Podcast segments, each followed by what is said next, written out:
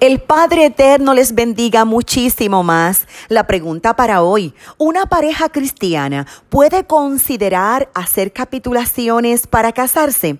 Antes de responder a la pregunta, sabes que en cualquier momento puedes comunicarte con esta tu servidora, apóstol Marlín Arroyo, llamándonos al 787-644-2544. También puedes comunicarte con nosotros a través de Facebook, apóstol Marlín Arroyo. Comencemos definiendo capitulaciones matrimoniales. Son el contrato por el que se fijan las normas que regulan una relación económica en el matrimonio. Los cónyuges pueden elegir entre un régimen de bienes gananciales o uno de separación de bienes. Se realizan ante un notario y se recogen en un documento público llamado escritura. Aquí se pueden incluir donaciones de los padres a los esposos, normas de convivencia o pactos en previsión de crisis en el matrimonio, pero importante subrayar que no todo es económico. Por ejemplo, se puede establecer dónde estudiarán los hijos. Es cualquier acuerdo que no sea contrario a la ley, a la moral o al orden. En el caso de que no haya capitulaciones, entonces el matrimonio crea una masa común de bienes donde todo es de los dos y en caso de divorcio se divide por la mitad y se llegan a acuerdos verbales constantemente. Así que los acuerdos, las capitulaciones en un matrimonio no son antibíblicos, porque finalmente en el altar sagrado se están llegando a más que acuerdos, a pactos eternos, como por ejemplo, estaré contigo hasta la muerte, te seré fiel y leal hasta el final, jamás adulteraré contra ti, estaré contigo en la salud y también estaré contigo en la enfermedad, compartiré todos mis bienes contigo. Y se dice muchísimo más.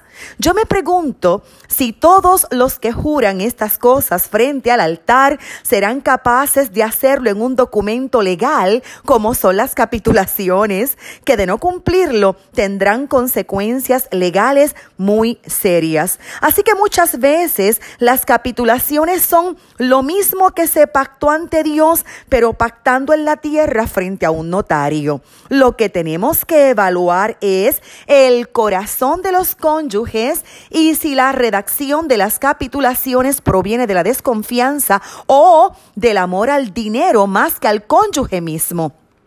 La Biblia cita en Hebreos capítulo 13, versículo 4, que todos honren el matrimonio y que nadie lo contamine. La versión lenguaje actual dice, todos deben considerar el matrimonio como algo muy valioso. Lo estableció nuestro Padre Eterno y cada voto que hagamos delante de su presencia debemos hacerlo con un corazón puro y con la firme intención de cumplirlo. La Biblia dice en Eclesiastés capítulo 5, versículo 4, cuando le hagas un voto a Dios, no tardes en cumplirlo porque a Él no le agradan los insensatos. Lo que prometas en un voto, cúmplelo. Así que cuidado con el amor al dinero. Raíz de todos los males es el amor al dinero, lo cita primera carta a Timoteo, capítulo 6, versículo 10. Existen estudios que relacionan los problemas económicos con el divorcio. Y es que algunos son pésimos administradores y gastan el dinero de forma irresponsable y esto crea serios problemas en el matrimonio. Algunos, conociendo esto, insisten en casarse pero con capitulaciones. Otros es que son divorciados con hijos del matrimonio anterior y no quieren responsabilizar a su nuevo cónyuge de la pensión y optan por las capitulaciones. Pactar un preacuerdo económico no siempre pone en tela de juicio el amor.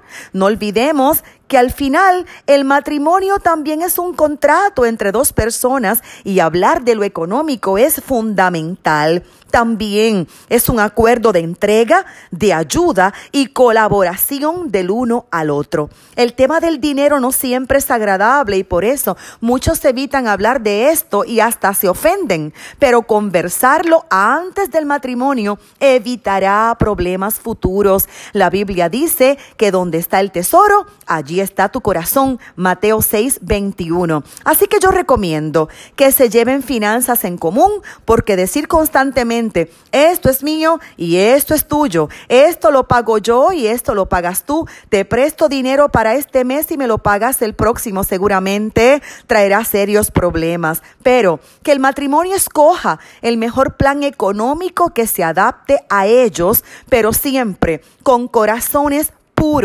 amándose, con buenas motivaciones, en oración y en acuerdo con Dios. Amén.